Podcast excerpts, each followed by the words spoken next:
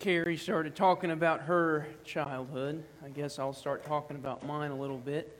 I'm sure most of y'all know I was a Miss Schaefer's kid. I went to Miss Schaefer's daycare center, and I don't remember a lot about those days, but I remember a few things. I remember at the after all the kids had eaten, learned, napped, played hard, and everything, we would all sing a song at the end of the day. Clean up, clean up. Everybody do your share. Clean up, clean up. And all the toys that we'd gotten out throughout the day, all the youngins would come together and they would pick them up, put them back where they belonged. See, we were all taught at a young age that our actions are important, they are a part of our life. And Christians are called to a higher societal standard than just normal people that aren't believers. And Paul, he told us this in 1 Corinthians chapter 10, verses 1 through 6. For I do not want you to be ignorant of the fact, brother and sisters, that our ancestors were all under the cloud, and that they all passed through the sea. They were all baptized into Moses in the cloud and in the sea. They all ate the same spiritual food and drank the same spiritual drink.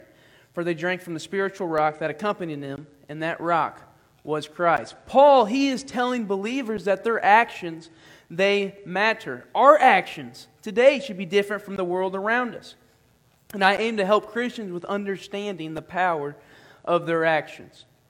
Paul, in this book, is writing to the church of Corinth, and he makes a distinct connection between them and the early Israelites. The Corinthians were also participating in idol worship, and these Israelites were in the desert. They were led by Moses and provided by, by God. God provided them with manna and water. And these provisions are all symbolic of Christ. Yet these Israelites were provided for, and they were still unfaithful to God, and God, He was ultimately displeased with them. Paul is showing how the misuse of liberty can disqualify Christians from effective service to Christ.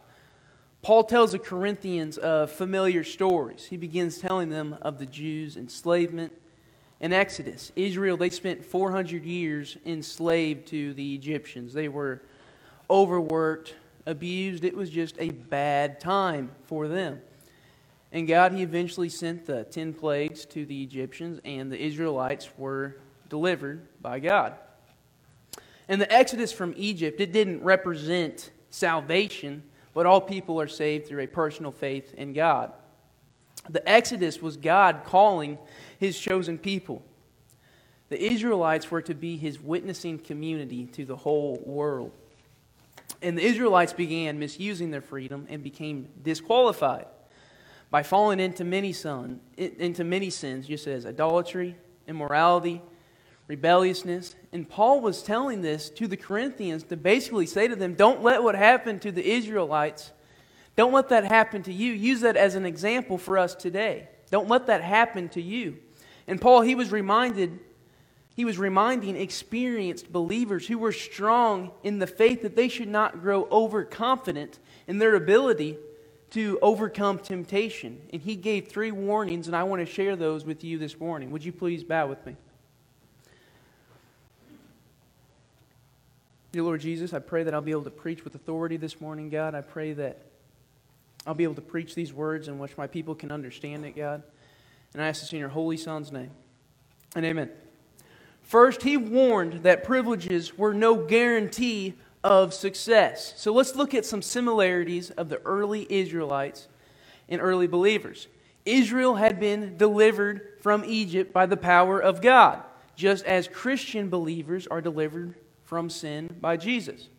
God provided the Israelites with manna and water. The Corinthians were provided for with spiritual bread supplied by God. And these spiritual privileges did not stop the Jews from sinning. And you see, there are dangers to maturity just as immaturity. And one of these is overconfidence. Church, do you all ever feel overconfident? I believe there are times when I certainly do. And what I have found to discover, what I've discovered is that whenever I think I'm strong, I'm actually weak. And I think that looks like sometimes, oh, I don't need to pray. I've got grace. I don't need to repent. I got, I'm saved. I can keep living like this. I'm saved by grace.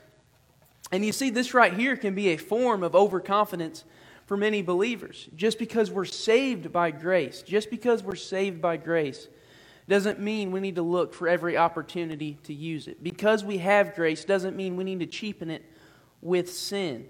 Grace isn't a license to sin. The Israelites sinned, the Corinthians sinned, Paul, he sinned. I've sinned. In fact, the Bible says, For all have sinned and all have fallen short of the glory of God. This overconfidence that Paul speaks of is adultery, immorality, and just in general evil things. And idolatry, it happens in the world, modern Western world, all the time. We pull out our uh, cell phones more often we do read the Bible. We take political figures' words more seriously than we do the holy word of God. And Paul, he's yelling at us, wake up! Don't let what happened to the Israelites, don't let that happen to you. Take their example. Learn from their weaknesses. Understand your weakness and use his strength. If he ain't a part of it, we need to understand we shouldn't want any part of it. And that's really the bottom line. The first president of the United States was George Washington. He was a revolutionary war hero. And one time he was walking down his home in Mount Vernon with General Lafayette. And President Washington, he surprised General Lafayette this day. They were walking down the home, and this slave was passing by. And this slave stopped right in front of him, took off his hat, and bowed to him and said, Have a good day, Mr. Washington. Good morning. You know, George Washington, beyond, not, didn't let a second pass. He took off his hat and bowed back to the slave. Good morning. Slave kept walking. George Washington, Lafayette, they kept walking. And there was about a minute of silence. And General Lafayette said to George Washington, Dude, you are the president. You are a war hero. What are you doing bound to this slave? Why would you do that? And General Washington, with a smile on his face, said, I would not allow him to be a better gentleman than I. And what that means to me is we can't be overconfident, especially in our faith. We must be humble and obedient to Him. We must be constant learners of His Word. We don't have it all figured out, so we must seek His counsel. We must seek to find His will. When we're strong, we're weak. And this brings us to Paul's second warning good beginnings do not guarantee good endings. 1 Corinthians chapter 10 verses 5 through 12 says, Nevertheless, God was not pleased with most of them. Their bodies were scattered in the wilderness. Now these things occurred as examples to keep us from setting our hearts on evil things as they did. Do not be idolaters as some of them were. As is written, the people sat down to eat and drink and got up to indulge in revelry. We should not commit sexual immorality as some of them did, and in one day 23,000 of them died. We should not test Christ as some of them did and were killed by snakes. And do not grumble as some of them did and were killed by the destroying angel. These things happened to them as examples and were written down as warnings for us, on whom the culmination of the ages has come.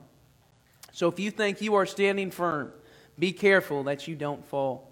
The Israelites experienced crazy, out of this world miracles, and they were all performed by God even though this happened, they were provided for all of this stuff. These Israelites, they still failed when they were tested in the wilderness. And all the Israelites, they experienced the same common blessings of liberty, baptism, and spiritual provisions.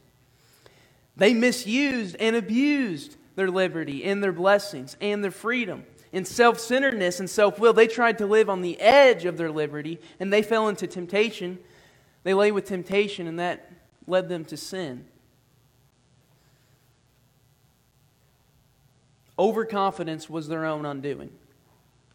Many of these Israelites became unfit for God's service. Paul, he often refers to this as a vessel of dishonor. And from the sin, a lot of the Israelites died while in the desert wandering. Now the church of Corinth is saying to Paul, I've been going to church my whole life. I have heard the story of the Israelites thousand times. What does this have to do with me? What does it have to do with our church? Paul was saying to the Corinthians, You're guilty of the same sins as the Israelites. They were guilty of immorality, adultery, and speaking against God. And the judgment experienced by the Israelites is an example for us that we should not crave evil things. One of the easiest ways to fall into temptation is by being an overconfident Christian. Oh, Ridge, you're talking about the Old Testament. Sin was a, a bit different back then. You sinned, it was dealt with in harsh terms. That doesn't really apply today. Sin in the church today is far more serious because we have the example of the Israelites to live by. And I agree with you to sin against the law is one thing, but to sin against grace, that's something else. We should remember that the Israelites, they faced hardships and tough times. We can't do the same things that they did. We can't have the same stumbling blocks in our lives. We have a beautiful church sign out in the front. Beautiful. And Brother Don Barry, he ups that thing, updates that thing quite frequently. He puts uh, sermon series, announcements, all that other good stuff up on the sign as needed. I remember we were in between sermon series, it was several years back, and he put up on one side of the sign, Jesus loves you. He left it up for about a week. He came back the next week, and some of the letters were gone. They were missing. And I don't know what happened. I don't know if some kids got some sticky fingers. I don't know if the wind got a hold of them. I don't know, but what once said, Jesus loves you, didn't make any sense. You know, if you got a J, an S, a U, L, V, E, U missing, it's not going to make no sense. It's missing letters. And I think a Christian's job is to ultimately tell other people, you know what? Jesus loves you. Unfortunately, by not living by faith, our sign, it can become messed up. You know, we can be missing vowels, we can be missing consonants. It don't make no sense. And we can become a stumbling block for ourselves. We can become a stumbling block for other people and fellow believers. So let our actions speak life and be a testimony to others. And that brings us to Paul's third warning. God can enable us to overcome temptation if we heed his word. 1 Corinthians chapter 10 verses 13, 21 and 22 says, "No temptation has overtaken you except what is common to mankind. And God is faithful. He will not let you be tempted beyond what you can bear. But when you are tempted, he will also provide a way out so that you can endure it." You cannot drink the cup of the Lord and the cup of demons too. You cannot have a part in both the Lord's table and the table of demons. Are we trying to arouse the Lord's jealousy? Are we stronger than He? Paul, once again in this passage, is calling out overconfident Christians. Paul's telling us, you know what? God, He is going to let us be tempted. He knows how much we can take. He will not over tempt us to where we can't avoid sin. And temptation itself is not sinful. Temptation itself is not sinful, but how the Corinthians were responding to temptation, it, they were letting it lead them to sin. Now, that indeed is sinful. Paul writes that when Christians are tempted, they can call upon God during that time. In verse 22, Paul asks the church of Corinth, Are we stronger than he? He was telling the mature Christians in the church that you may be stronger than your brother and sister over here. You may be stronger than your brother and sister that go to church down the road, but you're not stronger than God. The overall warning in this passage is don't stand all tall and mighty, holier than thou in your position with Christ. But the overall warning is to keep alert, be on guard, or you will fall. I'd be willing to bet honest people in the room would say they're tempted every day. But the circumstances that tempt us aren't that different from what other generations of Christians have faced. We never have to give in to temptation, though. There's always an escape hatch that can keep us from falling into temptation in this passage, verse 13 says, No temptation has overtaken you except what is common to mankind, and God is faithful. He will not let you be tempted beyond what you can bear, but when you are tempted, He will also provide a way out so that you can endure it. This week, when I was reading this, my initial thought to this passage was Paul, what are you telling me? Does this mean that God tempts us? Absolutely not. If you read James 1:13 it says, "When tempted, no one should say, God is tempting me, for God cannot be tempted by evil, nor does he tempt anyone." So we know God does not tempt us. We found that out. But if we continue reading, we find out that God allows temptation as trials or as tests for us. James 1:12 says, "Blessed is the one who perseveres under trial, because having stood the test, that person will receive the crown of life that the Lord has promised to those who love him." Paul, what Paul is saying is that when we are tempted, God is with us. When we are tempted, God will help. When we are tempted, he will provide a way out.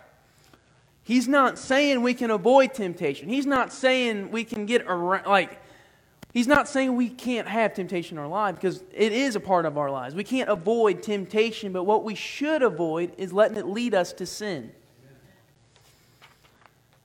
Do y'all remember in high school where you either watched or you actually did this experiment? I think I watched it on a computer that was built in the 1700s. But you'd have a stovetop and a kettle. You would put water in it, and you'd set the thing up, and it would be boiling water. Really hot, boiling water. You would throw this frog in this pot, and this frog would jump out immediately, okay? Then let's say you take that, uh, you take the heat down to where it's not hot, you know, kind of room temperature, I guess. And then you put this frog in the pot, and then you slowly ride the heat up slowly to a slow boil. You finally get it boiling. That frog's going to stay in that pot. It's going to boil itself to death because it is used to the temperature now. I feel as if sin is a lot like the frog in the kettle. We're not cool with it. We're not cool with sin, but if we're slowly tempted, we're slowly eased in, we become more comfortable with it. And that's of the flesh. Romans 8 12 through 13 says, Therefore, brethren, we are debtors, not to the flesh, to live according to the flesh. For if you live according to the flesh, you will die. But if by the Spirit you put to death the deeds of the body, you will live. We can't live by our flesh. We must seek God during temptation. Only through Him can we get through it. Would my musicians come forward and begin playing softly, please? Today we read a very large portion of 1 Corinthians chapter 10. We read that Paul was telling believers their actions they matter. And our actions should be different from the world around us. And I hope to help Christians with understanding the power of their actions. We learned that a Christian's privileges were no guarantee of success. Good beginnings do not guarantee good endings, and that God can enable us to overcome temptation if we heed His word. Would you bow your head and close your eyes with me?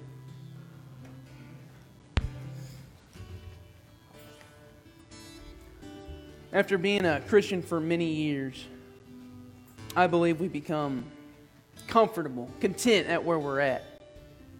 We become comfortable where we are in our spiritual life. But you see, church, we need to press on. We need to keep going. A verse that comes to mind is Revelation 3:16. So because you are lukewarm, neither hot nor cold, I'm about to spit you out of my mouth. Don't be content where you're at. There is stuff to be done. What stuff is there? What comes to mind is to be discipled. To, to be discipled means to be disciplined. That means when there is temptation and trials, we can't be making the easy decision and just falling a snare. We are vessels of God. We are the bride of Christ. When we think we're strong and tall, that's when we fall. So, what stumbling blocks do you have in your life this morning?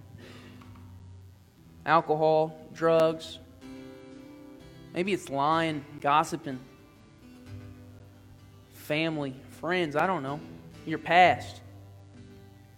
But what's keeping you from pressing on in your life? What's stopping you from pressing on in your spiritual life? Whatever it is, I want to pray with you this morning. Would you raise your hand if that's you? Nobody's looking around. Amen. Yep. Okay. If you raise your hand, I want to pray with you this morning. Dear God, you are a gracious God. You are a good God. And Father, we have sinned against you in your perfect design. but because of grace, we are pure, Father. I pray that we lean on you during our trials and tribulations, because when I rely on my strength, I tend to mess stuff up. So we need to rely on your strength. So, Father, help us to be in line with your will and help us find comfort in your arms. And, Father, if it's in your will, anything that's holding us back from taking that next step in our journey, Father, taking that next step in our faith, I just pray that you remove it from our lives, God, if it's in your will. And I ask this in your Holy Son's name. And amen.